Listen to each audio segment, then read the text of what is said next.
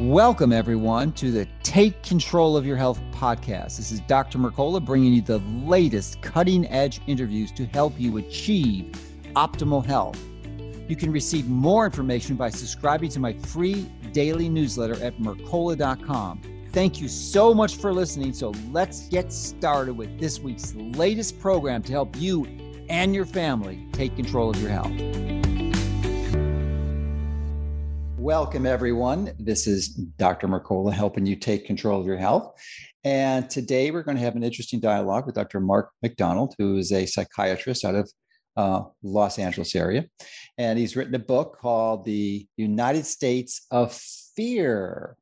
So we're going to dive deep into some of the um, components that contribute to that and get, hopefully give you some helpful suggestions. So welcome and thank you for joining us today. Thank you. Love to be here. Been following you for quite a while. All right. Well, thanks. Um, now, I heard in another eh, previous interview you've done that uh, you made a really good choice, and I want to congratulate you on that. It's a difficult choice, and that, and that was with respect to a decision you made in your own practice. And maybe you can expand on that. And I just want to applaud your efforts, though, with respect to um, making a decision to essentially fire some of your patients because they didn't agree with your position. So, uh, why don't you expand on that? And that'll, that'll, help give us a framework of what your um, for, uh, your position is in some some areas. So, why don't you uh, just let us know what happened in, in your practice? Well, what happened is that I I made a decision around April or May of 2020 to stop keeping my larger views that don't pertain exclusively to clinical psychiatry to myself. Mm-hmm. Now, I had been doing that, keeping myself um, somewhat censored and silent for a long time for a variety of reasons. One, I was in a psychoanalytic training program, and one's personal views should not contaminate the space when you're doing psychoanalytic work, which I do respect, and I think that's important. Another is that LA is a very politically charged climate. A lot of my patients, particularly those who would not identify as either conservative or even sincerely independent um, tend to react in a very emotionally charged way when they uh, work with somebody who does not share their value system. And then it becomes difficult to work with them. I can't help them. Um, but I had a shift, and it, it really occurred um, after I noticed that there was something bigger than just politics at play with the whole rise of the pandemic. And it, made me think, and it took me a while to come to this conclusion, but I did reach it after a few weeks of pondering that there really is only one way for me to be able to help my patients fully with integrity with my my 100% sincerity and that is by actually being um, not candid with them about what i see in the world and what i think is happening and i, I did that um, not for myself alone, although it does certainly help my own mental health, but I, I also did it for the patients, knowing full well that some patients would probably leave or that I would have to ask them to leave. And that's exactly what happened. About 10 to 20% of my patients, they either left abruptly without saying anything and found other psychiatrists to work with, or uh, they challenged me, they argued with me. Some of them actually attacked me personally and condemned me. A few threatened to report me to the medical board for saying such horrible things as children should be able to breathe without a mask on their face.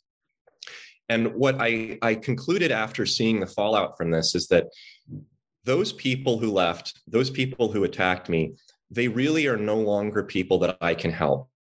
Because as I've said in some of my previous interviews, really good therapeutic work, at least the work that I do, starts from a position of truth and reality. Mm-hmm. Now, I'm not claiming to have the monopoly on truth or reality, but I certainly value it so highly that I'm not willing to sacrifice it for someone else's emotional comfort or well being in the moment. And since that day, April, May of 2020, I have not. And I've made a lot of people very, very uncomfortable. And some of them have decided to no longer stay in my practice. But the ones that have stayed and then those who've taken their places have all been far, far more committed to the work and to getting better, to healing themselves emotionally and psychologically than any of the people that left. So I am in no way regretful that decision. I think it's made me a better clinician, a better practitioner, and most importantly, it's enabled me to continue to speaking clearly, publicly, and honestly about what I think is a much more important problem than just shots and masks, which is the state of our country and how we are being uh, controlled and manipulated by uh, corrupt individuals and corporations. Well, thank you for sharing that story. And I want to applaud you on your courage to implement that um, risky decision and, and uh, certainly associated with some anxiety and fear around it for most people. And I would suspect that the vast majority of clinicians would not make that choice and decision. But I, am uh, particularly appreciative because I did the same thing 30 years ago. And it wasn't about COVID, it was about natural medicine and the reliance on pharmaceutical uh, medications. I had uh, embraced and widely adopted all pharmaceuticals and got to be pretty good at diagnosing and assigning a, a drug therapy regimen for, for patients. But in the early 90s, literally over 30 years ago, I uh, learned that this was not the right choice. And many of my patients just, we, we, clearly was obviously not addressing the foundational cause of disease. So I, I sent out a letter and I, I told them that if you weren't interested in um, weaning off your medications and trying to treat this with natural approaches, then you need to find a new physician. Now, there was a lot of paperwork because of uh, legal issues and abandonment and such. So I had to, you know, do my due diligence on that. But I had literally 50%, half of my practice leave, half and um, but it was the best thing in the world that ever happened because it's you know ostensibly there's again there's a lot of fear around that but it, it, it, looks like it's the end of the world but it was unbelievable. And i started getting a reputation. People started seeing me locally across the state across the country then eventually from around the world. And then i stopped seeing patients about 15 years ago. But uh, it's it's requires a commitment and a courage to do that but the benefits are just extraordinary. So again congratulations on your efforts to do that so I th- want, want to transition into um, the elephant in the room, which is COVID 19, the book that the, the condition that you wrote a book about. And I want to start off the conversation by what I believe is probably one of the most important fundamental concepts to integrate into the discussion, which is that is typically ascribed to Mark Twain, but my guess is that he stole it from someone else that preceded him, perhaps by centuries. And that is it's far, far easier to fool someone than to convince them that they've been fooled, which sort of summarizes what's been going on the last two years. They fooled us magnificently, and, and they've done this primarily through the limbic emotion of fear, which is probably one of the most important, most powerful motivators for behavior. So I, I just want to integrate, you know, kind of take a step off of there, understanding that there's been this concerted effort to deceive us so that these strategies can be implemented. And, and then what's your take on it and how were you motivated to write this book? Well, it's an interesting point. I, I never thought about that um, idea that it's easier to fool somebody than it is to convince them that they're being fooled. I completely agree with it, though. I've been focusing and what, what led to the book actually was an explanation retrospectively on how this happened. Uh, I'm, I'm thinking a little bit more forward at this point since I, I wrote the book a few months ago. Mm-hmm.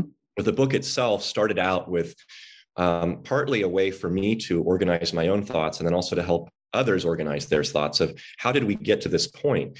Uh, we didn't wake up one morning and suddenly we were fooled. Uh, the wool was pulled over our eyes on March 15th. Uh, a lot of people feel that way. I don't mean that they they know that they're fooled, but they they feel that shift. Uh, and they can denote when it happened. They suddenly woke up and became afraid and decided to stay home and comply with all these rules. But what I suspected and what I uncovered and explained in the first third of the book is that this process actually began a long time before that. Uh, you said you went out of the pharmaceutical game about 30 years ago what we've had uh, and have been suffering from a um, slow grooming effort by uh, government, by corporations, by uh, wealthy, powerful individuals for a number of decades. Uh, it didn't start with a virus. It started a long time ago I even go back to just post World War II in my book with a very specific example for those who uh, were growing up during those times of the duck and cover exercises to protect against nuclear holocaust. Obviously, hiding under a desk is not going to protect you from a nuclear bomb. And yet, we were all told to do this, at least my grandparents were, my parents. Well, you weren't you weren't involved in that? You didn't get that? I was not involved in that. Oh, I claim I was, I was part of that. Yeah, for sure. I remember that really clearly. Duck and cover. Well, we we did have we did have uh, fire drills and things uh, that were not for fires. I forgot what they were for. Some form of natural disaster. Maybe it was a hurricane where we'd have to hide under our desks. Uh, those little desks that barely cover your head.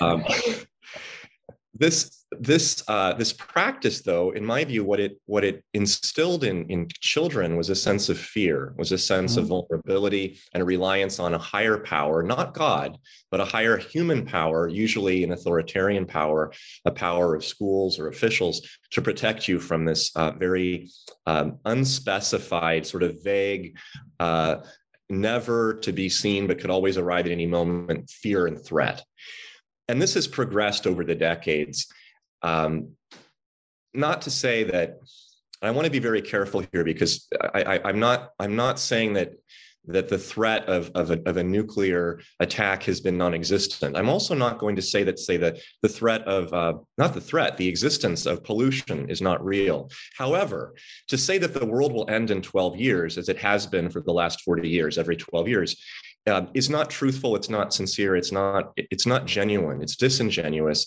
The goal is to change people's behavior not to help one another but to instill a sense of compliance to uh, uh, reallocate resources uh, towards those who have uh, control over them at the top echelons of society um, and to make people scared. And so the book at the beginning at the outset of the book my goal is to explain how did we get to be so afraid how did we get to be so capable of being fear struck so quickly by something that very, very early on was clearly not a significant threat to, to most Americans, and even to those for whom it was a threat. As we all know, as all honest doctors know, and most of the lay public knows, there have been uh, very helpful, successful, cheap, effective treatments that essentially cured nearly 100% of the people who were struck by this virus. So why? And in laying that out in my book and explaining the, the, the, how and the why of how we got to this point, my hope has been that people who are perhaps not entirely brainwashed, but those who are just somewhat confused, somewhat um, perplexed, somewhat um, uh, not entirely uh, clearly thinking, but certainly want to be, will help to see their thoughts organized that they can then move to the more important step, which follows that, which is what do we do about it? Uh, and that's how I, I lay out the, the rest of the book, as I explain what do we do and how do we move forward um, in, an, in an outline fashion. I'm going to go into more detail about that in my next book. Mm-hmm. Um, but I really do believe, and I think this is true from my medical training, that in order to treat an illness, in order to treat um, an infection, uh, a cancer, an emotional problem, you have to accurately diagnose it. And you have to know where it came from. If you don't know where it came from, you're just throwing the kitchen sink at it. Mm-hmm. You are mm-hmm. not going to help your patient. You're not going to get better. So it, it's interesting. I didn't realize that was the motivation for writing your book. But essentially, there's three groups: those who are literally brainwashed, they've been hypnotized by the propaganda. Those who are absolutely not brainwashed and know what a fraud this is. And then this middle group. So I'm wondering, and, and the book, uh, as you just stated, is targeted towards the middle group. How, what percentage of the population do you think you would assign to each of those groups? Well, taking out the very, very small group, which I don't address in, in the book explicitly because they're beyond hope, which are those who are actually creating and perpetuating the evil, uh, mm-hmm. those people are, are not looking to be informed and they're not yeah. even uh, going to be deprogrammed because they're actually quite uh, conscious of what they're doing. Um, they are not. Um, they are not misled. They are they are either sociopathic or truly evil, or, or a combination of the two. So putting that, those people aside, it's a very small number my experience, and it could be a bit skewed because I live in Los Angeles, where mm-hmm. uh, people have been walking around outside alone, jogging, biking with masks on from the very beginning of this nonsense. I would say that about uh, in in Los Angeles City, uh, I believe that about uh, 80% of the population uh, is not clearly thinking. 20%, maybe, maybe a bit fewer than 20% are. Of the 80% that are not thinking clearly, mm-hmm. the ones that are, are terrified, I would say that uh, at the beginning, probably three quarters of them were, were completely brainwashed. Uh, only about a quarter were uh, open to rethinking or curious. Mm-hmm. It has shifted uh, hmm. I would say that in the last month, I'm seeing um, closer to a 50 50 split now. Wow, that's encouraging. 50 50. I, I, am encouraged. I, I, actually was, you know, when I scheduled this uh, conversation with you, I was feeling really pessimistic. But just in the last few weeks, I think I've started to feel more optimistic, even here in Los Angeles, that starting in uh, 2022, we're going to see a tipping point where we're going to go beyond the 50 50 and more than half more than half of the people who have been buying into this, who have been fooled essentially, um, are going to start pushing back. Now, it may not be forcefully, not certainly as forcefully as we have, but they're going to be open and available to joining forces with those that do. And I think that's very encouraging because once you hit a tipping point, then you can start see movement mm-hmm. towards really helping the people who are um, as you say, and I think it's true, uh, actually brainwashed and are simply mm-hmm currently not open. They are not curious. Mm-mm. This is how I determine that the difference between the two groups. This is my my little diagnostic uh, technique. Does the person express curiosity mm. to know something different than what he or she knows right now? If the answer is no, I don't even go further with that person in mm-hmm. conversation. It's absolutely pointless. It's like telling somebody in motivational interviewing when we studied in medicine who's a smoker. Mm-hmm. Do you want to know what the smoking and the tobacco and the nicotine and all of the uh, tox intoxicants does to your body. If the person says no, I don't. I actually feel great with smoking. I have no problems with it. Don't lecture that person. It's a waste of your time. It's going to create more of a defensive posture.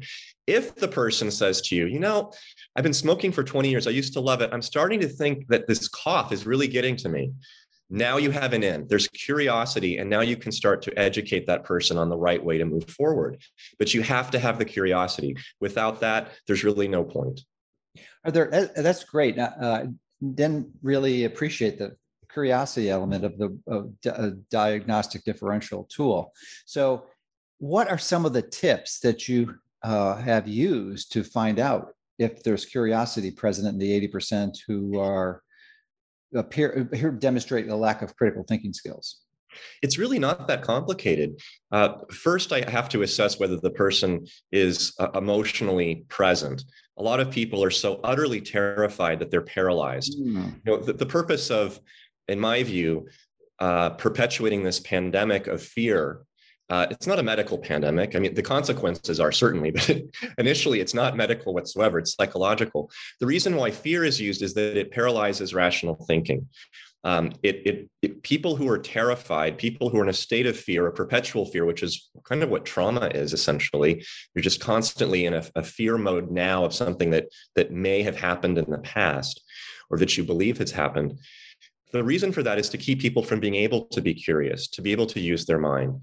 So if somebody is, is actually paralyzed with fear, and I can sense it, you seem really scared. Can you tell me how you're feeling? I'm absolutely terrified. I can't leave my house. There's really not much that I can do because I know that I won't be able to even uh, open up that door for curiosity. But if I just sense anxiety, I just sense discomfort, worry, maybe worry about someone else as mm-hmm. opposed to oneself, like their son, their daughter, their, their, their grandmother. That's when I start to ask very simple questions. Well, what is it that you understand about what's happening? And then I get a sense of whether this person is conflicted, whether this person has ambivalence. Ambivalence is another word that we used to use in motivational interviewing. Assess for ambivalence is the person trying to hold two different opposing positions at the same time? Because that leads to a resolution. Mm-hmm. If there's no ambivalence at all and there's no curiosity, I don't really know where you start. So I'll ask that question What is it that you understand right now about what's happening? And if I sense some ambivalence, if I sense some lack of, uh, of, of, confidence, mm-hmm. then I'll ask a follow up question. I'll say, Are you are you curious or are you interested in learning about some other information or some other viewpoints that you might not be aware of right now. And often, if I've got to that point, the person will say tentatively yeah, maybe. If I get, on the other hand, absolutely not, or a challenging question, mm-hmm. more of a condemnation. Oh, wait a minute. What do you mean? Are you one of those those mm-hmm. anti-vaxxer hoaxers? Then I, I know I'm probably not going to really proceed very, very, very well, very successfully. So I just I just let up, I back off, and then I, I test the person out the next time and see if something's changed. The same way I would with a with a, a person who's addicted to tobacco. If someone's addicted to fear, I just have to wait and see if they're they're open and willing and ready to lose their addiction.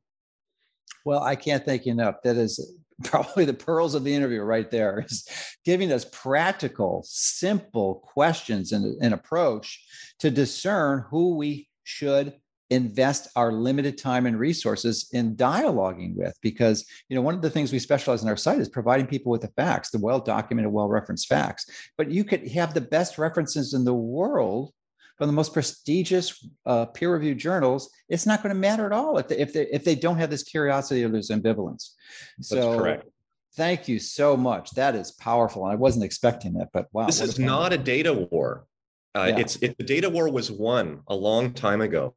This is a psychological war, and it really needs to be thought of that way. And I'm not in any way diminishing the efforts of those who provide the data. We need the education, we need the information, but you always have to keep in mind at, at, your peril if you don't. You always mm-hmm. have to keep in mind that information and data is only as useful as the psychological state of the recipient. Yes, indeed. Another profound truth. So thank you for sharing that. Yeah, that's a, you just want to be wise when you're dialoguing with friends or relatives because you could actually worsen the situation if they're not open and receptive. So Yes. That is the key. So thanks for that. So you, have compiled all this information in the United States of Fear, and there's a lot of good recommendations helping us understand what how it came. And I think you really go deep into some of the masculinity and some of these tangential issues and transgender issues that are going on that in the masculization of society and you know mm-hmm. that's a component so maybe you can start there and go, we can go into the other elements of how to uh, take the message of what you've learned and apply to our, our current circumstance so, in the second third of my book, United States of Fear, I describe some of the larger cultural issues that I believe underpin this ongoing pandemic of fear and what i believe it's it's really leading towards. And this is my great my great concern. It's not about vaccines and masks i mean this is concerning enough but it's about what do we do next? What happens to us next once this um, viral pandemic disappears and once the uh, vaccine program collapses and the masks go away, and I, and I know that it will eventually, what will we have left? And what will we have in our arsenal to defend ourselves against the next attack on our liberties, on our, our bodily uh, integrity? My concern is that the underlying motivation of this psychological campaign has been for a long time, and it is, is still today, a attack on the core structures, foundations, institutions of our country. Now, I'm only speaking about the United States because my book is about the United States of fear, although this is an international problem, but I don't want to expand the conversation beyond the bounds of what we can even cover succinctly in an interview. But this is this is applicable to most Western countries uh, in, in, in Europe, certainly in all the Anglophone countries, which is that there has been an attack for many, many years on the core archetypes of the male and the female, the masculine and the feminine. Mm-hmm. The goal is to take away the interest, the capacity, the uh, comfort, both internally and also on a societal level, of men and women coming together if men and women stop coming together, if they stop desiring one another, if they stop speaking to one another, if they stop uh, dating, getting married, having children, then we no longer have families. We have single parents. If we don't have families, uh, we don't have civic organizations, we don't have churches, uh, we don't have communities. All we have are uh, single parents running around with their, their own children, relying on most likely government to help keep them financially and physically safe. So the role of the father, the role of the mother uh, is simply eliminated. And the state then steps in, and the state supplants the role of the father and begins to take over. There is a, a, a young girl who had been sexually abused by her biological father for a number of years. Eventually, he impregnated her. And uh, he was arrested after a paternity test was performed in the hospital and was found that, in fact, the father of the child was the biological father of the girl.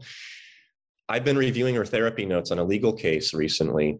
And what I'm struck by is that now, two years later, she is still insistent that her father was unjustly taken away from her. He did not deserve to be arrested, should not be in prison, and that all she really wants is to be reunited with him. You'd think this makes no sense. I mean, no sane person would want to reunite with a father who sexually abused her and gave birth, uh, impregnated her with his own child. But she does. Now, I think there's a psychological reason for it. We only have one father, we only have one mother.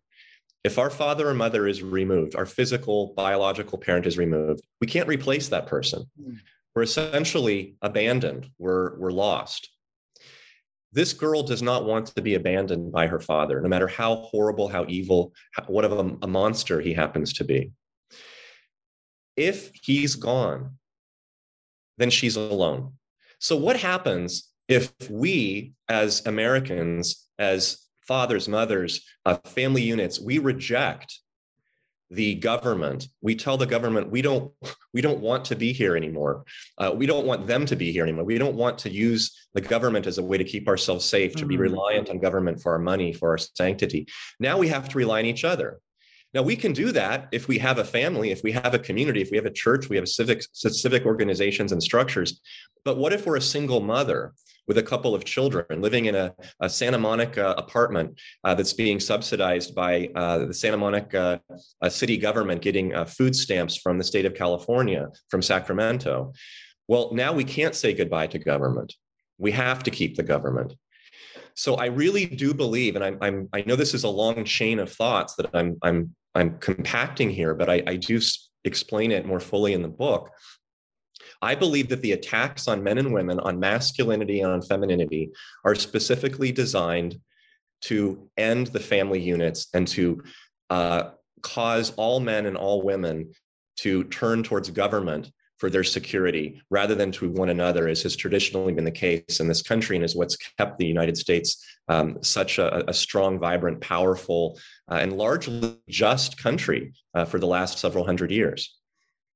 So you think that is it your belief that this is an intentional plan and process? Absolutely. I think this has been intentional from a long, long, long time ago. Uh, I think the feminist movement uh, largely became corrupted and derailed decades ago and is now basically an anti woman, anti man movement. Uh, I believe that the, um, the, the welfare state is certainly not, maybe perhaps at the beginning, but it has become now clearly uh, an intentional plan to thwart family uh, and to um, really create an impoverished class uh, of, of all races uh, throughout the country that are reliant on government.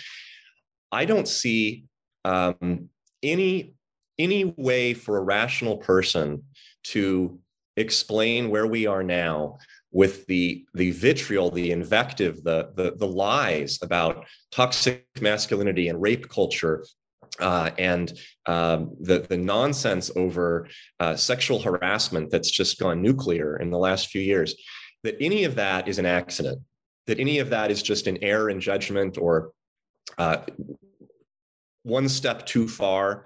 Um, I think that that that book closed uh, years ago. I think it is so apparent to me that this is all organized, it's all planned, uh, and it's it's marching forward towards an endpoint, which is really going to, um, it could potentially really be the end of our society. Yeah, certainly. So, um, if this is not an accident, what do you believe is the ultimate intention of implementing this course of action? Well, up until uh, a year or two ago, I would have said it was a it was an American problem. Mm-hmm. Uh, and I did think, as many people did at the beginning uh, in spring of 2020, that this was largely a politically anti-Trump drive to mm-hmm. discredit him and cause him to lose the election. I, I, I mean, that's what all the evidence pointed to, at least that I was aware of. I know that there was other evidence that some people had access to. I did not at that time. Um, since then, um, I have evolved in my thinking. I don't think that this really has um, much, if anything, in the long run to do with Donald Trump. I think he was used as a foil. Mm-hmm. I also don't think that it's limited to the United States. Uh, and this has been, I think, the most dispiriting, most perplexing, most humbling aspect of what I've discovered in the last couple years is that this problem that we're seeing in the United States, the problem of um, destroying families, of attacking men, attacking women, um, this is not a Republican Democrat issue. It's it's not even fully a right left issue per se, although the left seems to have uh, almost an, a near monopoly on it. Not not entirely, but they seem to be certainly the biggest proponents of it because the left, which is inherently a communist or socialist movement is anti-secular it is anti-family it is anti-individual uh, it is uh, sort of like the star trek borg everybody puts on the same clothes and they all think together um, built of course on a foundation of corruption because uh, in a, in, a, in a communist society, at least throughout history, there's been no example of one where everybody actually was equal. There's always a group at the top that's that's pilfering off of the, the group below, and that's why ultimately it collapses. Never has been successful. What I think has happened is that this has gone global, and this really disturbs me because um, I have I have largely lost faith and confidence in humanity as a whole I have faith and confidence in humans and individuals, but as humanity as a whole, I, I have lost actually quite a, a degree of, uh, of faith. I believe that although there have always been corrupt individuals, we've seen corrupt rulers throughout human history. The fact that humans as a group have allowed them in the last couple of years now to gain such a foothold and an ascendancy through their own compliance voluntarily uh, says to me that um, humanity does not have, at least not now, the um, inherent capacity to resist uh, true evil to the degree that uh, I believe that it had. And so I was mistaken. And this is what's led me to have some, depending on the day, different feelings and views towards uh, the possibility for a way out. I do not believe right now that the way out is to wait for um, a messiah, to wait for, say, another Donald Trump to show up, another great uh, uh, individual that's going to come down from on high politically, uh, who's going to lead us uh, towards the promised land. I don't think that that's realistic. I think that the way out, if we if we find our way out, is going to be from the grassroots. It's going to be from the ground up. It's going to be from not an evolution, but a, almost a transformation. Um, a, a, a rising from the ashes, essentially, mm-hmm. of an old society that has essentially become corrupt, almost like the public school system in the United States, which I, th- I think it's unsalvageable. I don't think it can be fixed. We need to build a new school system. We need to be, build a new banking system, a new food system, a new supply delivery system. Um, we need to build um, a new political system. All of these systems need to be basically rebuilt, and they're not going to be rebuilt by a leader. They're going to be rebuilt by the people. And that's going to require international cooperation. So far, the United States still is really the only country that has the capacity to do this. So if the United States falls, I think it's over. Uh, I don't think there's really any hope left. That's why it's so important that the United States come out of this better than they than they were. It's so important that the United States, the, the American people, actually come together and throw off this this corrupt cabal of of power and structure so that they can rebuild and i i i now have some hope and optimism actually that it's going to happen next year um, but it's not a sure thing um, and if it doesn't happen i think we're going to look at a, a forward to a very very dark dark period of time that's going to last well beyond this winter. It's going to go on for years or decades. I don't know if we'll ever really be able to get out of it all right, well, let me just place this in context. Because as we're recording this interview, it's the end of 2021. So when you said next year, you were referring to 2022.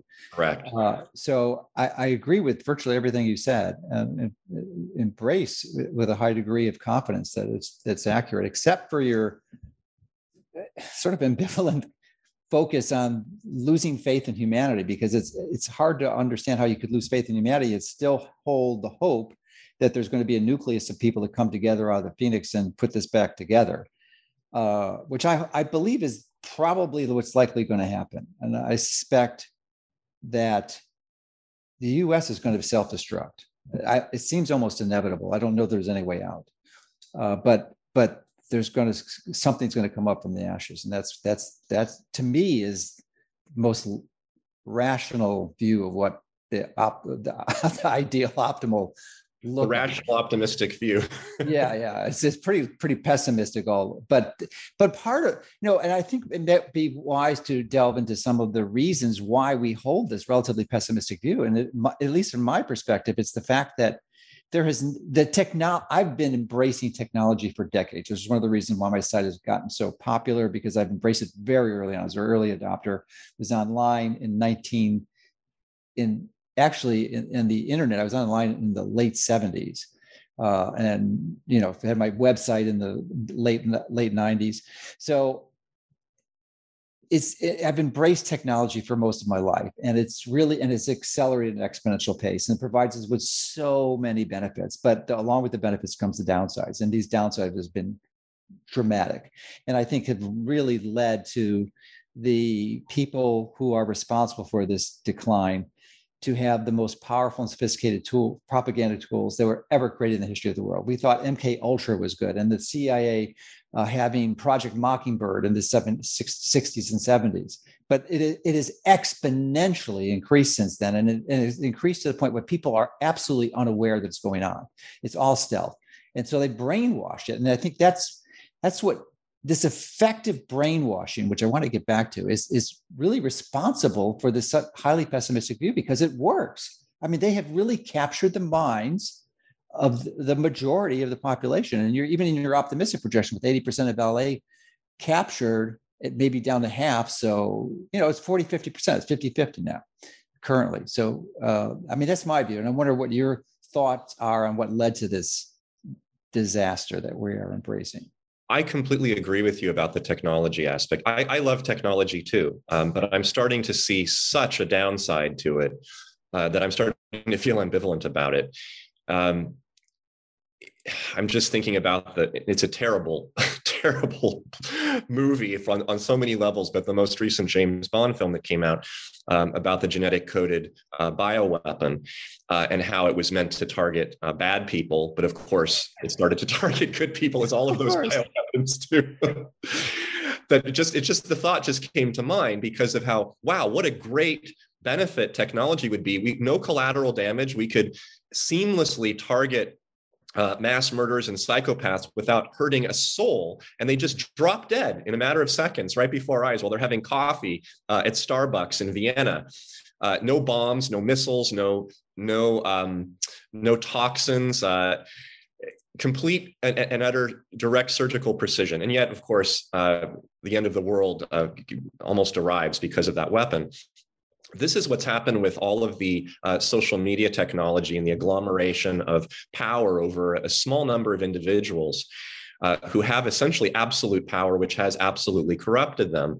Um, I think that if you look at this analogously to government, you know, the United States, uh, the founders were geniuses.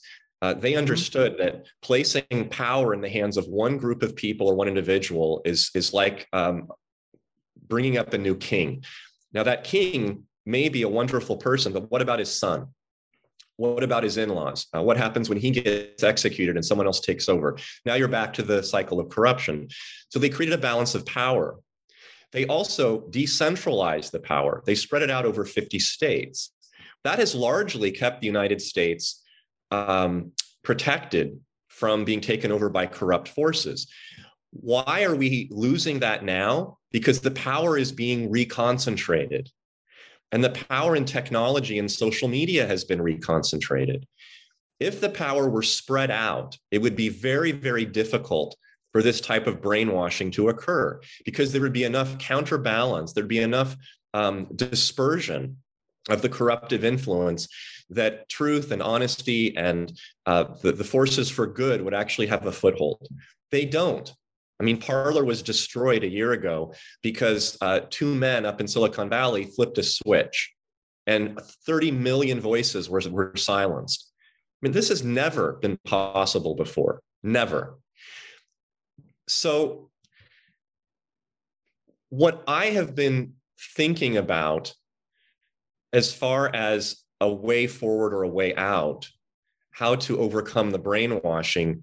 This is going to be, I know this is going to sound dark, but I, I, always prefer to be honest and truthful than, than blowing smoke up somebody's rear and, and trying to just make people feel good for the sake of it. I, I believe right now that because so many people have been brainwashed and many of them don't see or feel the pain and the injury that they've become complicit in provoking, that it will take a personal loss, profound and significant, for those who are still brainwashed to be able to actually come out from the brainwashing and start to think clearly again.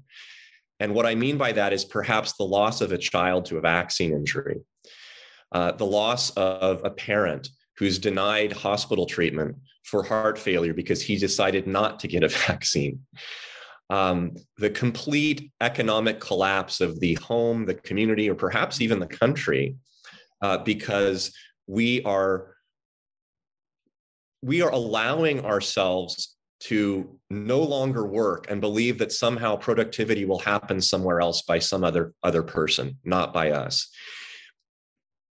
We may wind up as is what's happening in la to, towards a, a, a, complete state of absolute anarchy where uh, wealthy people in the palisades in malibu and beverly hills um, are now being robbed raped and murdered uh, by gang members in this in the same way that they are in the favelas in Brazil. Uh, this has never happened in my lifetime in Los Angeles. I was born and raised here. This type of crime wave, not not just with the poor people out in the ghetto, but among the wealthy class, the ones that are voting in all of the people who are pushing this corruption and this technological brainwashing. So even though I don't wish for this to happen, I believe that it may be requisite that those who are helping support this brainwashing actually suffer significant personal losses in their own lives before they wake up and pull the support from it. Well, that would make sense in a rational world. but I think I strongly believe disagree with that because I believe that brainwashing has been so effective that and I've seen personal examples of this where they, they will absolutely abandon any tether to critical thinking skills. They, they can have a relative, a, a spouse, a sibling, a child of theirs die literally within hours or minutes, or even with the, with the syringe still in their damn arm, dead and they'll say it's just a side effect, just a coincidence. That's how severe it is. And this is not the first time in history this has occurred. I mean, it's the first time with a pandemic, but there's clearly examples in Germany and Russia where people from the, these parties that were in power, literally, they to, to demonstrate things, they would they would have other members of the power who were totally aligned and made no no uh, sins of their party, but they were they were accused of being uh, doing some evil crime and they admitted it fully and embraced it and were happy to die for, for the party. So, I mean, that is the extent of the brainwashing. And you had mentioned too that the, the concept that power corrupts and absolute power corrupts absolutely, alluding to the fact that uh, these tech entities like Google and Facebook being the two primary examples w- fell to this. But I would contend that it, yes, that, that is generally true, but these entities but these were not the the you know it wasn't a, a, a college sophomore who started this Facebook thing. I mean, yes, he was, but it was it goes far deeper than it wasn't two grad students at Stanford that started Google that that, that with good intentions and it just they got so much power that just corrupted. No, these institutions were they were funded and started by the CIA.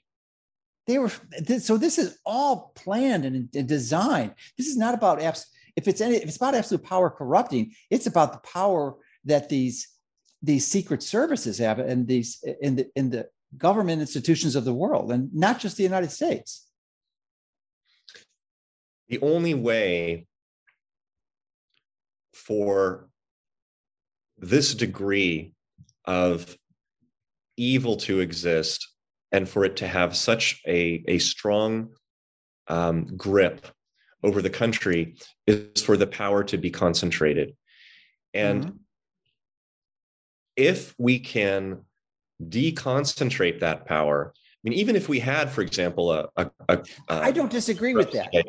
That, that that makes sense, but I'm just suggesting that that didn't happen by accident. This was designed, and I agree. It's design. It's yes. designed, and it's it wasn't due to these these individuals who somehow acquired power and, and it concentrated. No, it was be done decades before that. It was part of the design, and technology allowed them to do it.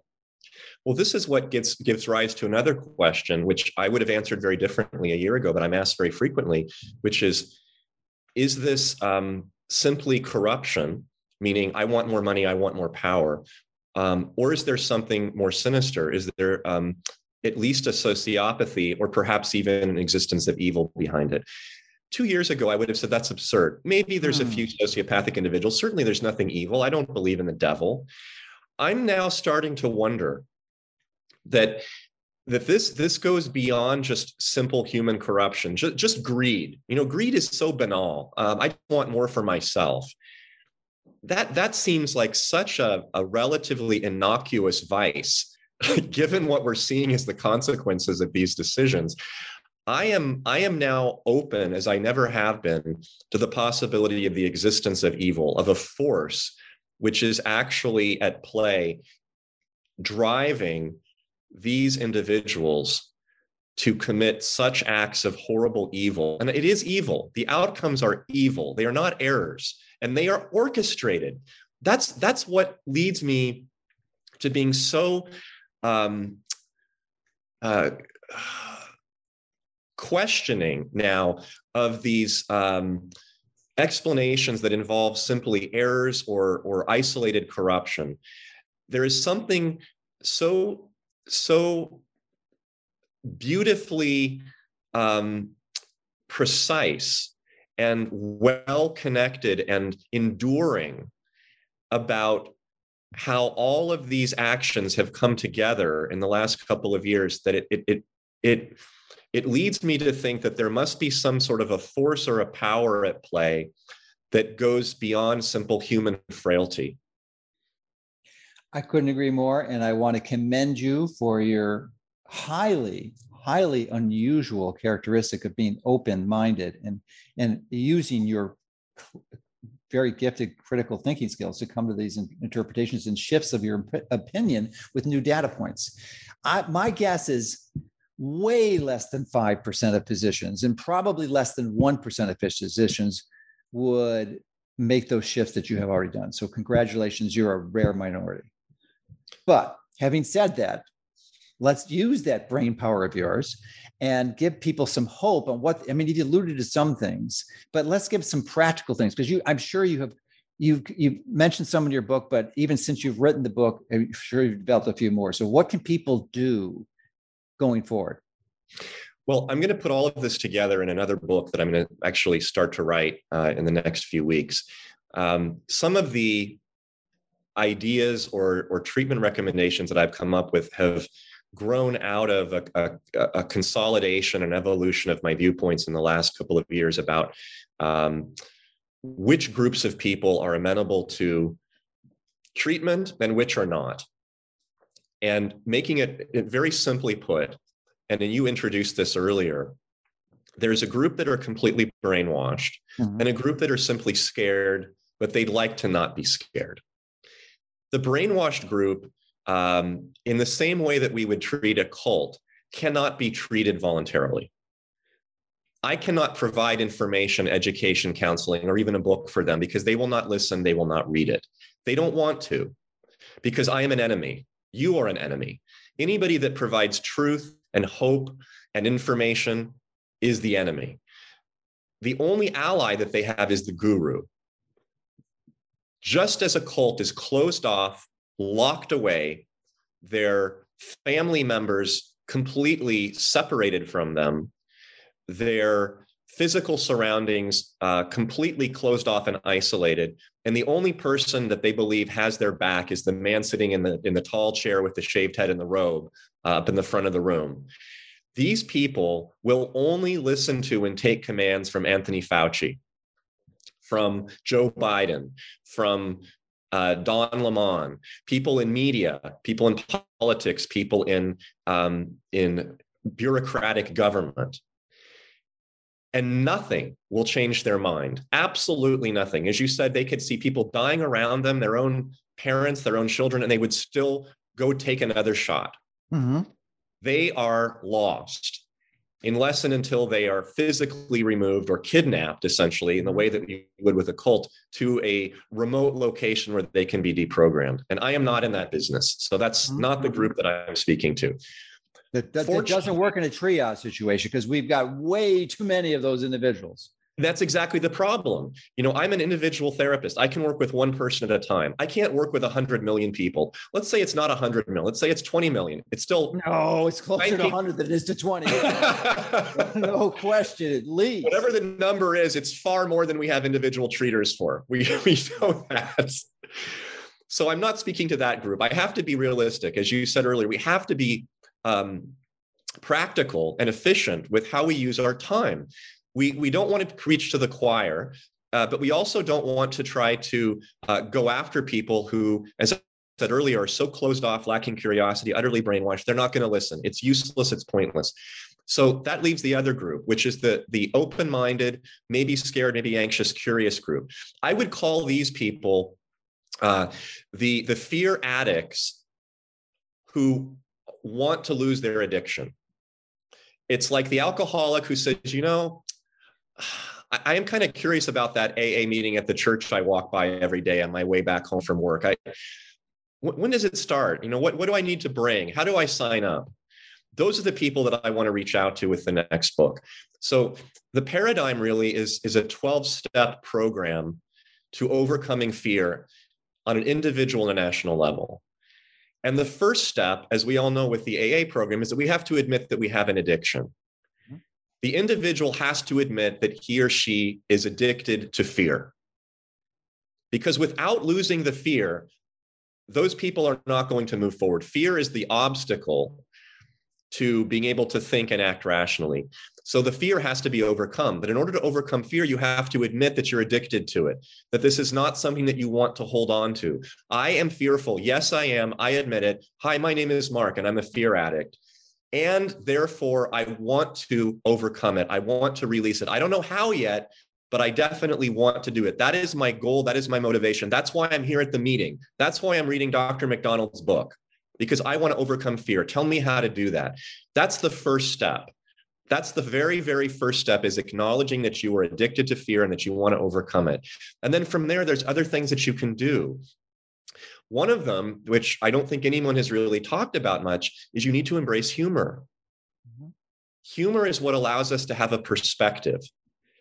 Without a perspective, we're like, um, uh, you know, a sailor looking through uh, a monoscope. Everything is just focused on one little target off in the distance. We lose everything around us. We lose our our, our context.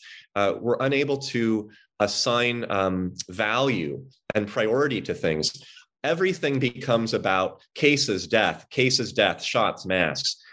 The only way, well, I shouldn't say the only way, one of the best ways to step away from that is to actually develop humor and to embrace it and to start to laugh again, to tell jokes, to see the lighter side of our time here. We're, we're not here um, just to exist, we're here to live. We're here to live fully. We're here, to, we're here to live a full life, not a long life. Now, hopefully, it'll be long too, mm-hmm. but I would much rather live a short, full life than a long one devoid of meaning. And humor is part of that. That's something else that I'm going to explore really deeply in this book because I think it's such an important part of my life and how I work with patients, developing that sudden sense of perspective that allows them to um, embrace more curiosity. Another, and this is true for the addict of any disease, they must cut themselves off from media, at least temporarily, mm-hmm. because media is what's fueling the addiction. Think about the dealer where you where you get your your crack from on the corner. Now, if I'm not an addict, I can walk by a dealer twice a day and I'm not going to actually start to, to use. But what if you are? You've got to stop going to your dealer. You've got to leave the dealer and never see him again. At least, at least not until you're certain that the addiction is over permanently. And maybe you'll be addicted to it forever, like the alcoholic that doesn't drink. But as soon as he walks past the bar, he goes inside and drinks again. He has a chronic condition.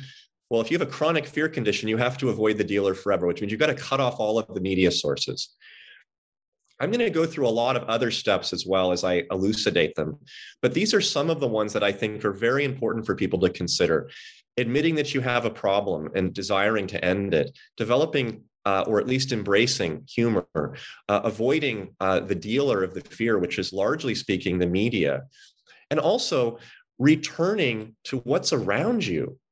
Stop cutting yourself off from people you may be embracing people who are also fearful. Hanging out with alcoholics is not the best way to stop drinking.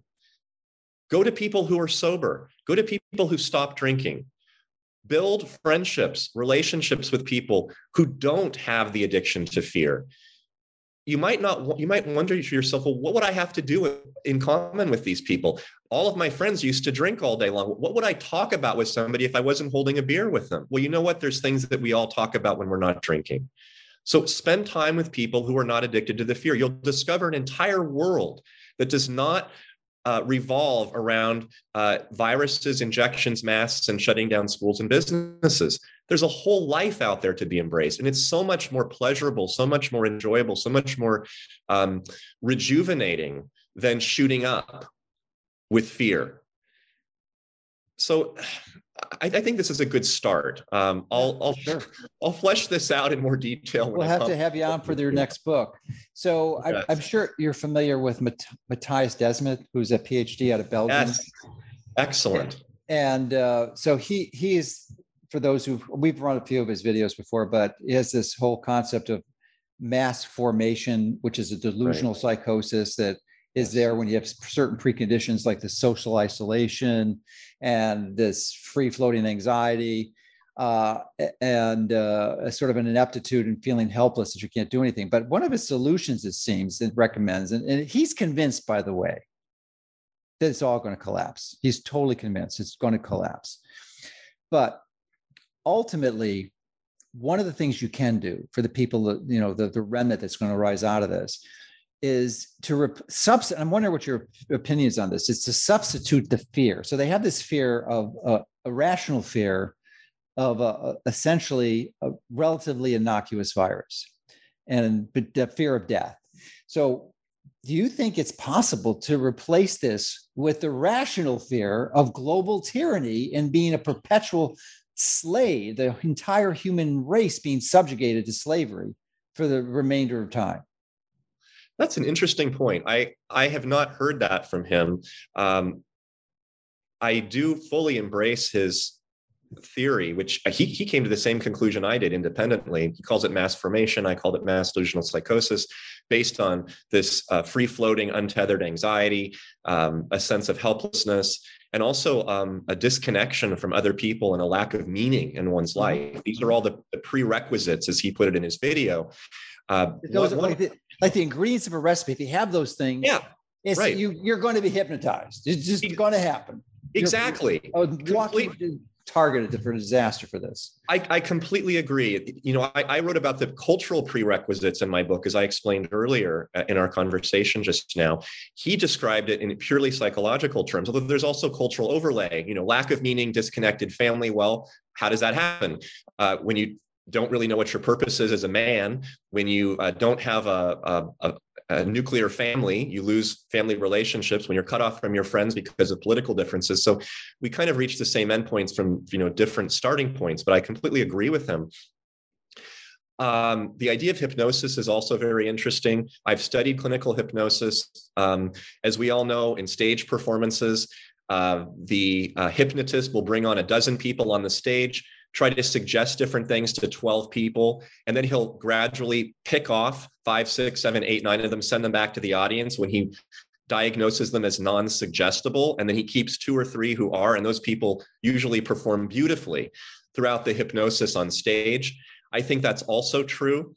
I think that there are people, Americans, humans around the world who are just, for some reason, they are more easily suggestible and so they are more prone to a hypnotic trance. And I think there is a kind of hypnotic trance going on right now in the world. Um, those people just have an inherent suggestibility. The idea that we could supplant the fear of death with a fear of totalitarian control is an interesting one.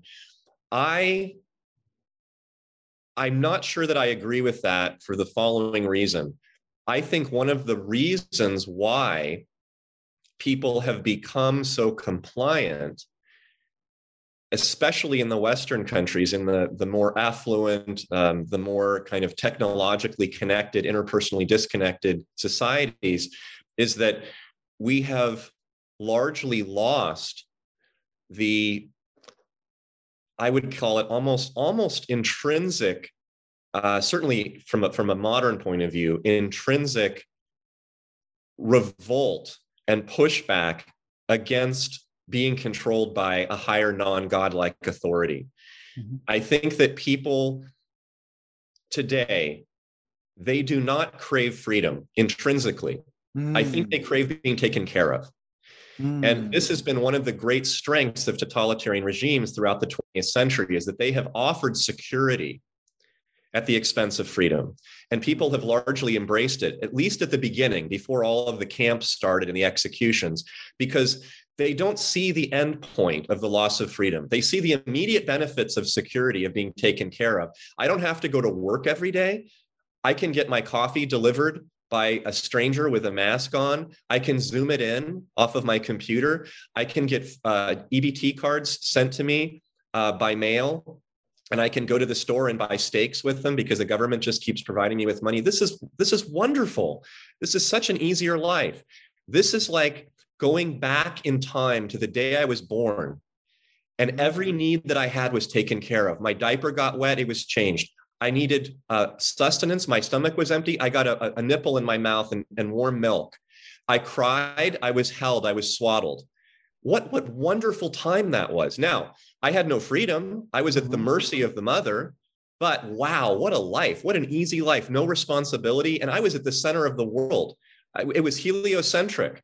Mm-hmm. You know, I, I, I was at the middle and everything revolved around me, just like humans thought that the earth revolved around uh, the, the, the sun revolved around, around the earth for, for thousands of years. So there's something psychologically um, hardwired into us to want to embrace something simple, something easy, uh, give away our autonomy to uh, a, higher authority that is a state that will take care of us. And of course, it always turns into a totalitarian system, and end up people end up dying, being murdered. We have mass starvation, executions. We've seen it a time and time again throughout the 20th century. And uh, I know that um, Mattias Desmet he studies totalitarianism, so I am, I guess, surprised without knowing more about his theory than what you just told me, that he would believe that human beings would psychologically be inclined to express a fear of totalitarianism over a fear of death. Because I would say, from my experience as a clinician, it's just the opposite. People are actually far more scared of death, of losing security, of losing so called protection from the state than they are of losing all of their liberties and all of their freedoms and ultimately just being fed into a meat grinder for society's uh, despots. No, I think you're right. I, the assertion that I uh, claimed that thought was his was actually what I thinking back on it was was uh, paraphrasing of Robert Malone's views of what Desmond was saying. Uh, I think uh-huh. that may have been Robert's view. Yeah. So, but it make perfect sense. I mean, we have this intrinsic uh, capacity to have this benevolent source looking after us, which is our parents. You know, we're truly looking out for our own good. Uh, and we transfer this is, is, an element of transfers right to the state and and Absolutely. anything couldn't be further from the truth i mean it's the, the diametrical opposed opposite so uh, that makes perfect sense and and it actually it also makes sense that you know it's it's almost like seeking to uh, provide a rational argument to someone who's who's hypnotized. It's not going to work. I mean it's just another you're trying to substitute another another greater evil. They're not going to comprehend it. They just they, they they lack the critical thinking skills to make that decision. I think at its core, it's it's kind of like a it's a cheat. You know, the totalitarian system offers a cheat. Um, it says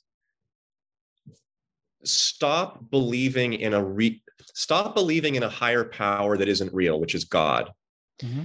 and believe in a higher power, which is, which is me and the party. I can offer you the potatoes. I can offer you the the guards. I can offer you the land. Of course, it's stolen from from those filthy rich, but you're going to get it because you deserve it. I can offer you all of that right now. What can God offer you? Have you talked to God yet? Did, did God protect you from the death of your child uh, from malaria last week? No, of course not. You can't rely on him. Well, you can rely on me.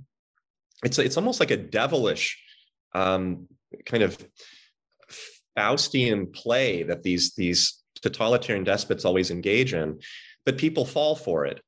And this is one of the reasons I believe why every communist system, every dictatorship essentially attacks all forms of religious worship and organization.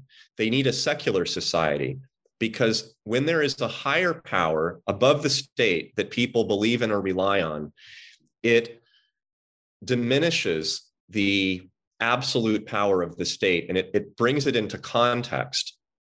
And the context is that it's flawed, that it's just as flawed as the power that my neighbor has, because totalitarian regimes are still run by human beings. They're not run by angels, they're not run by God.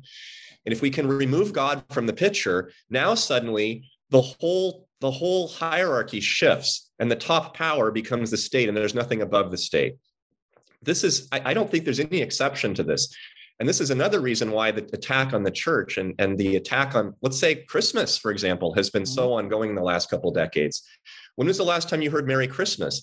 Everyone says happy holidays now. Every business does, every email greeting. We don't want to use the word Christmas because that would imply that there might be a power other than the state that confers its authority over us.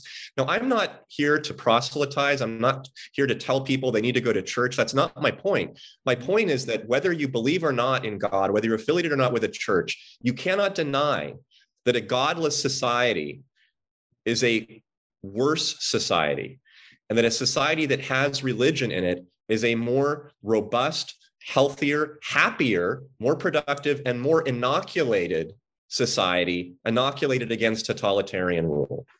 And resilient. I think that was the word. And resilient, 100%. Yeah. So, because, yeah, it's an important part of of life. I think it's essential core. It really is what provides you with the power and the confidence that you can tackle this incredible evil that's pre- pre- presented itself uh, to us. So I couldn't agree more. Wow, you've got some really good ideas. I didn't realize you went so deep into totalitarianism. That's been one of my interests in, in light of what they're trying to do because it's obvious. So hopefully, hopefully, examining some of the historical precedents can give us some clues as to what the ne- their next steps are, and, and more importantly, some of the preventive, proactive actions we can take to prevent them from be- being successful go speak to a immigrant from a formerly a former totalitarian regime. I speak to them every day. Moldovans, uh, Russians, uh, Soviets, mm-hmm. uh, Poles, Hungarians, Czechs, Slavs, uh, Cubans, Venezuelans, um, mainland Chinese, Hong these Kong. People, these people are in your practice. Uh, these are either in my practice, people that I have met through my talks, uh, wow. specifically at churches who have approached me and spoken to me personally, and also my personal circle of friends that pre-existed this pandemic. Wow. Um, I am in multiple chat groups with, I would say, a dozen doctors from mm-hmm. former totalitarian regimes in Central and Eastern Europe. Um, I also have several patients uh, who are from uh, the Central and South American uh, uh, despotic regimes, lots of Cuban immigrants. Um, I know several from Africa, actually, uh, from uh, totalitarian regimes in Northern Africa. Uh, all over the world. And I've I've had these people in my life for a number of years, and there's more that have now come into my life in the last year and a half because what I say resonates with them mm-hmm. because they've lived this. Mm-hmm. So and I, have also traveled and lived in other countries. I lived in Europe for a year when I was a teenager in Switzerland. I've lived in Japan for a couple of years. I've traveled throughout Central America, uh, Colombia and Costa Rica and Panama. Um, I've spent quite a bit of time in Mexico. Uh, I've studied French, uh, Japanese, Spanish, and, and, and some other languages at a much simpler level, just know a few phrases, but I speak the other languages pretty well. So I have a pretty good um, chronic ongoing exposure to people who have lived outside of the protected, idyllic uh, Western democratic state. Mm-hmm. And they know better than anyone what this is like because they've actually grown up in it. And I hear their stories constantly. So if you believe that totalitarianism is not possible in a anglophone country or in western europe or in the united states uh, or you don't understand it or you don't know much about it ask somebody that you know who's from one of those countries i just mentioned you will you will hear some of the most compelling personal stories far more than you'll get by just reading a history book which i also recommend but some of the most personally compelling stories that will change the way that you see the world and your country immediately hmm. That's uh, good sage advice because it's um, you know we haven't seen in this country and we you know we've been blessed with the two over two centuries, two and a half centuries now of, of freedom that was generated from our ancestors uh, freeing themselves from King George in 1776. Mm-hmm. So, uh, and we just, you know, I think was it Ben Franklin that says if uh, oh, I forgot the quote, but if you don't, eternal vigilance is the is the price of liberty, of or some, something to that effect. Where if you if you're not per- persistently seeking to guard it, you're going to lose it. You're going lost to lose in one generation. You can lose yeah. it in one generation if that generation is uh, inured to history. Mm-hmm. And we see it. I see it in my young patients, my adolescent and young adult patients. They don't even. Not only have they not fought in a war, they haven't even studied war. Mm-hmm. They don't know what war is. They think war is about fighting racism. I mean, that's their idea of what no, and and and the war the war on women. I mean, they're they're all they're all they're all about that. We've got we've got to we've got to join in that war to to stop the war on women. But an actual war, they have no clue. Uh, they spend their time on their phones, uh, getting food delivered. Uh, they do all of their work through Zoom. Um, they uh, they they live essentially in an actual physical bubble inside of their apartment. Um, and they don't read. Uh, they get all of their information through a phone, which of course is fed to them by Yahoo News and Apple News and Google and Facebook and Twitter and Snapchat and TikTok. That is all the information that they get 100%. They don't travel. I'm not exaggerating. You know, some people that, that talk to me say, oh, that's, it's not really like that with the younger generation. Oh, it is. Trust me, it is. Certainly in the urban areas. Now, I'm, I'm not speaking about the Midwest and, and suburbs, but in, you go to an urban center, this is the way that they live. Hmm. So, this generation, if this generation does not um, become educated, either through formal education or through sort of personal experience talking people, as I said, having conversations with others who've lived through this, this kind of horror, uh, we will lose our liberty because they will not defend it they do not believe in liberty. They really don't. Uh, they believe that socialism is about being sociable. They literally believe that. And they are willing to give up anything, including the right to their own bodily integrity, unless, of course, it has to do with abortion, in which case we can't give that up. But anything other than abortion, they they believe that the state has every right to tell them what to do with their bodies 100% so this is going to be a lost cause unless this generation either wakes up or gets figuratively smashed over the face with a frying pan, realizing what they're about to lose. So, what age do you think this transition occurs I mean, this is a 20 year old, 30 year old, 40 year olds? It has specifically to do with the advent of the smartphone. Okay, so that was 10 years ago. If, if you look at the iPhone, yes. the generation one. Correct. Uh, I mean, we've That's had we had phones before then, of course, but the mm-hmm the one access to the internet would be the iPhone. That was the that's that to me is the biggest line 2007, of 2007, which would be a little less than 15 years. I remember that very well because that's when I graduated from medical school and I got my first iPhone, the iPhone one, when I was mm-hmm. going to uh, residency uh, in uh, in Cincinnati. I moved from Milwaukee to Cincinnati, and I got that phone. Uh, and that was 2007 and that was the date if you just sort of go back to like look at the age of, of people, different ages of people in 2007, and you see now moving forward, we're at what 12, plus 15 years.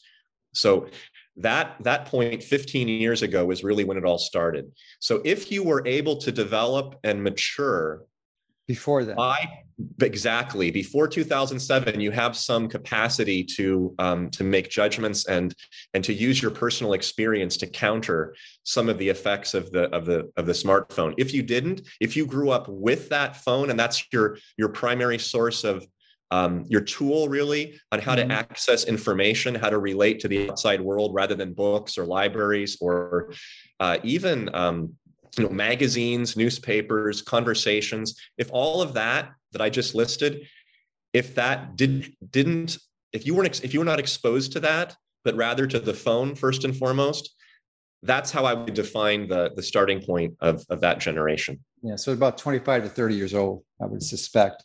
And what percentage of that population do you think is embracing the concepts you just mentioned? Is it like half 75 percent?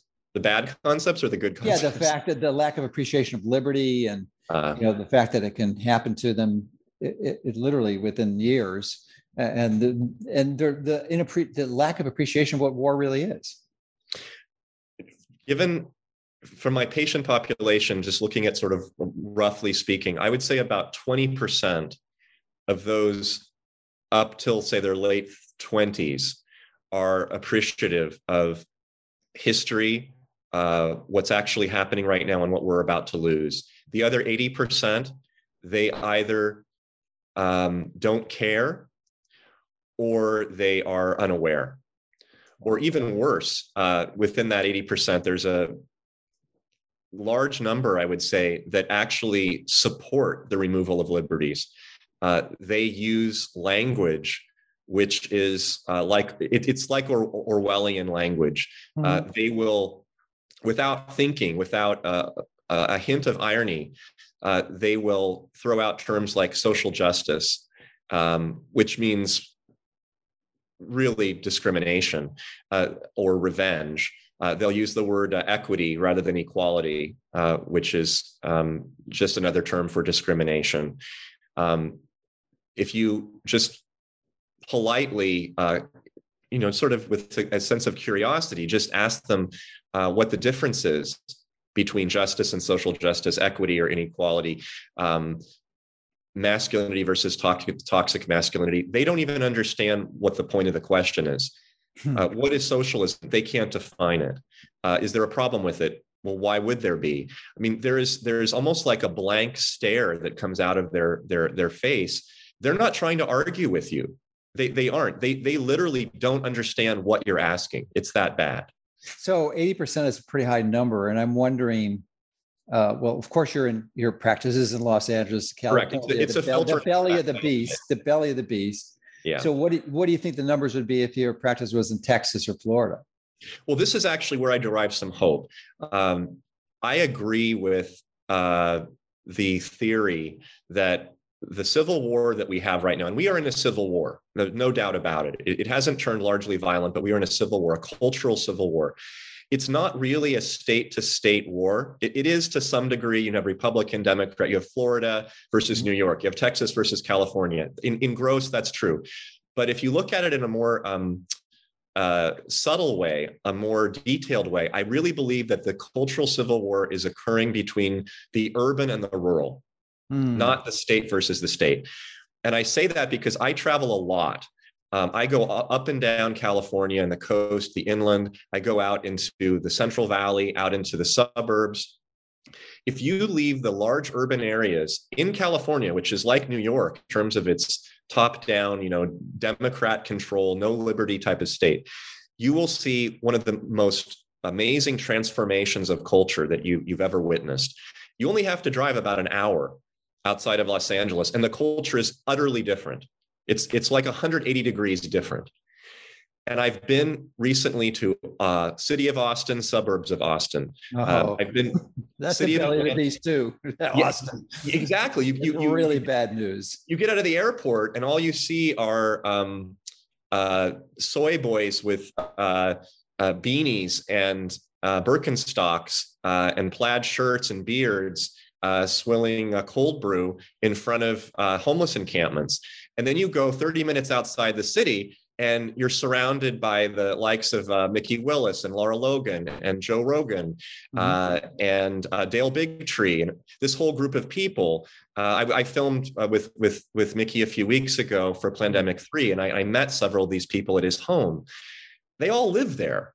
Mm-hmm. You know, it's it's like a, a whole separate society, just 30, 40 minutes outside of the Berkeley of Texas. so so when people say, well, you know, Texas is great, or, you know, Texas is all, you know, gone left, well, they're both right. Mm-hmm. They're both right. It depends on where you go in Texas. It's the same thing in Florida. Miami is very, very different from the panhandle or even from Tampa. Mm-hmm. You go to uh, New York, upstate New York. Are you kidding? It has nothing to do with New York City, Manhattan. Might as well be a separate country. Mm-hmm. Same thing in California. Look at Washington. Eastern Washington state is literally voting to secede to become part of Idaho. Mm-hmm. But Seattle is in Washington, is it not? Mm-hmm. And the governor of the state months ago ordered outdoor mask mandates for all, all residents over age two in perpetuity. So you're looking at what sounds like this, this hugely backwards, complex, a schizoid type of, of, of, breakout within states, but it actually is very, very logical. If you think about what I had written in my book and what I said earlier in our conversation, which is that it's a culture war. Mm-hmm. It's not just political, it's cultural. And the culture, which has the following, and I'll just use a woman, a woman as an example, a married, religious, conservative, rural woman is going to be entirely different than a single, divorced or not, single mother, non church going, liberal or left leaning urban woman in the United States. They're completely different. And because they're completely different, you're going to see a different community being built around them and their husbands and their children and their schools and their churches and their civic organizations. So I think that the the generations, the youth that is our future, as, as the youth always are, also differ substantially depending on what models the parents provide and who the parents are. And it's going to be largely driven by whether the parents are living in a rural or suburban area versus an urban area. And we have about half the country maybe not in terms of population, but certainly in terms of geography, it's even more living outside of the coasts. You know, we have East Coast and West Coast primarily that is um, largely insulated, uh, largely hyper educated, uh, largely dependent on, uh, on, on government to some degree. If you're at the lower classes, certainly at the higher classes, they're dependent in a different way ideologically. Uh, those groups of people um, are not going to bring us out of this. But the middle part of the country will, and the people who are living on the coast but are just a little bit inland from the coast in the more agrarian and rural areas, also completely different than the cities that are that are overlooking the oceans, like San Francisco, San Diego, Los Angeles, uh, Seattle, all of those port cities. Mm-hmm. I, I think it's important for people to make this distinction because I I do believe in generalities. It's, it's you have to use generalities in order to to reach conclusions, but the generalities have to not be overly blunt. And so I, I prefer to say that it's it's not state to state. It's not right or left, Republican, Democrat entirely. I think the the the most inclusive yet precise way to describe the differences in the youth and also the adult populations right now, psychologically speaking, is between urban and rural. So if you are in one of these uh, rural areas and your mind is open and you your critical thinking skills are present and you're in congruence with everything that you've mentioned could you just give a few uh, we're getting close to the end but give a few closing recommendations for those individuals to establish community and uh, i guess reinforce their beliefs so that they could be part of the remnant well, the first thing that they've done and should have done, and probably already doing, uh, based upon what I wrote about in my in my now published book, the, the United States of Fear, very first thing is to surround yourself with and support relationships with like-minded people. And that means in person if possible. And if you're in a rural area or a suburb, you can do that so easily. If you don't happen to know anybody personally right now perhaps you're not married with kids and you're going to you know daycare and church maybe you're not one of those more socially uh, integrated people but you still believe and accept and acknowledge the the ideas and beliefs that that i'm speaking about right now they're very easy to find. One of the key one of the key things that i discovered personally which i i i strongly suggest everyone else do is come out of the closet if you're in the closet right now come out now i recognize it is far, far easier to come out of the closet as a transgendered non binary right now than it is to come out as a conservative. I recognize that. I'm not unrealistic. But even if you lose a few friends, colleagues, um, the respect, if you want to call it respect in quotes, of some of the people that, that used to uh, admire you in your local community, you will gain far, far more from high quality, supportive, loving, um, freedom, uh, defending um, people with integrity than anything that you've ever lost. It was Mikki Willis said to me after he filmed his first movie, he said, I didn't lose a single friend. Mm-hmm. I said, How is that possible? He said, Because all the people that left, they weren't friends to begin with. Mm-hmm. And I completely agree with them. That has been true in my experience. It will be true in yours. All you have to do is you have to tolerate and accept the immediate temporary firebranding that will occur once you put your head up and you start to speak out. And I don't mean you don't need to be an activist. You just need to start speaking from your heart and being honest, showing your own integrity. People will do one of two things. Like my driving instructor said in high school, if you want to change lanes, it was 16 when he said this. if you want to change lanes, don't worry about finding a space. Just put your blinker on. One of two things will happen. The jerk that doesn't want you to come into his lane, he's going to speed up to create space, or the kind person who feels sympathy that you want to change lanes, he will slow down. Either way, you're going to have the space and you're going to be able to change lanes. The same thing happens with ideology the space will open up. The people that don't support you, they will leave. They will create space for those who do. Those who hear you and agree with you, they will come to you. They will say, Thank God, I, another person who shares my views. What's your name? Can we meet for coffee? Have you heard about this group I organized? We meet on Thursdays over at the coffee shop. I want you to introduce you to my friends. That will happen to you. And I think that is the first most important step that you can take to becoming a stronger, healthier, and more um, pro freedom, pro American uh, individual.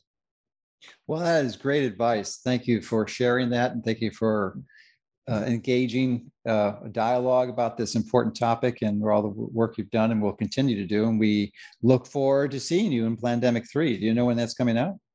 The trailer just was released a few weeks ago. Uh, I believe that he has a few more interviews to complete, and his goal is to try to get it out in the next two to three months. So I'm looking at probably March or April at the latest of 2022, perhaps sooner. That's great. Should be great. Mikki's a wonderful guy and lovely. Really good. So I'm glad you're uh, integrated into this new uh, new episode. All right. Well, and uh, so your book again, the the uh, current one is the United States of Fear. And there, are there any other resources you'd like to direct people to? I also run and manage uh, a podcast, which I think the listeners would be very interested in hearing if they're uh, curious to sure. know more about uh, what I do, which is called Informed Dissent. very clever. Dissent, D I S S E N T. And I, I, I, run that with Dr. Joe Barkey, who's a family practice doctor in Orange County. And we talk about the intersection of healthcare and politics. Hmm. And it's called Informed Dissent. I also just put up a new personal it, website. Where is this uh, pl- platform? So because so many of these things are censored on YouTube. So do you have a different? Uh, Correct. we we don't use YouTube at all. We have a primary website called informeddissentmedia.com. And then we also publish the podcast on all of the major platforms. Uh, it's still up on Apple. It hasn't been banned yet. It's on it's on Spotify. It's on uh, Buzzsprout or Sprout Buzz, whatever it's called. Um, there's about a dozen different sites that carry it. But if you can't find it there, go to informeddissentmedia.com.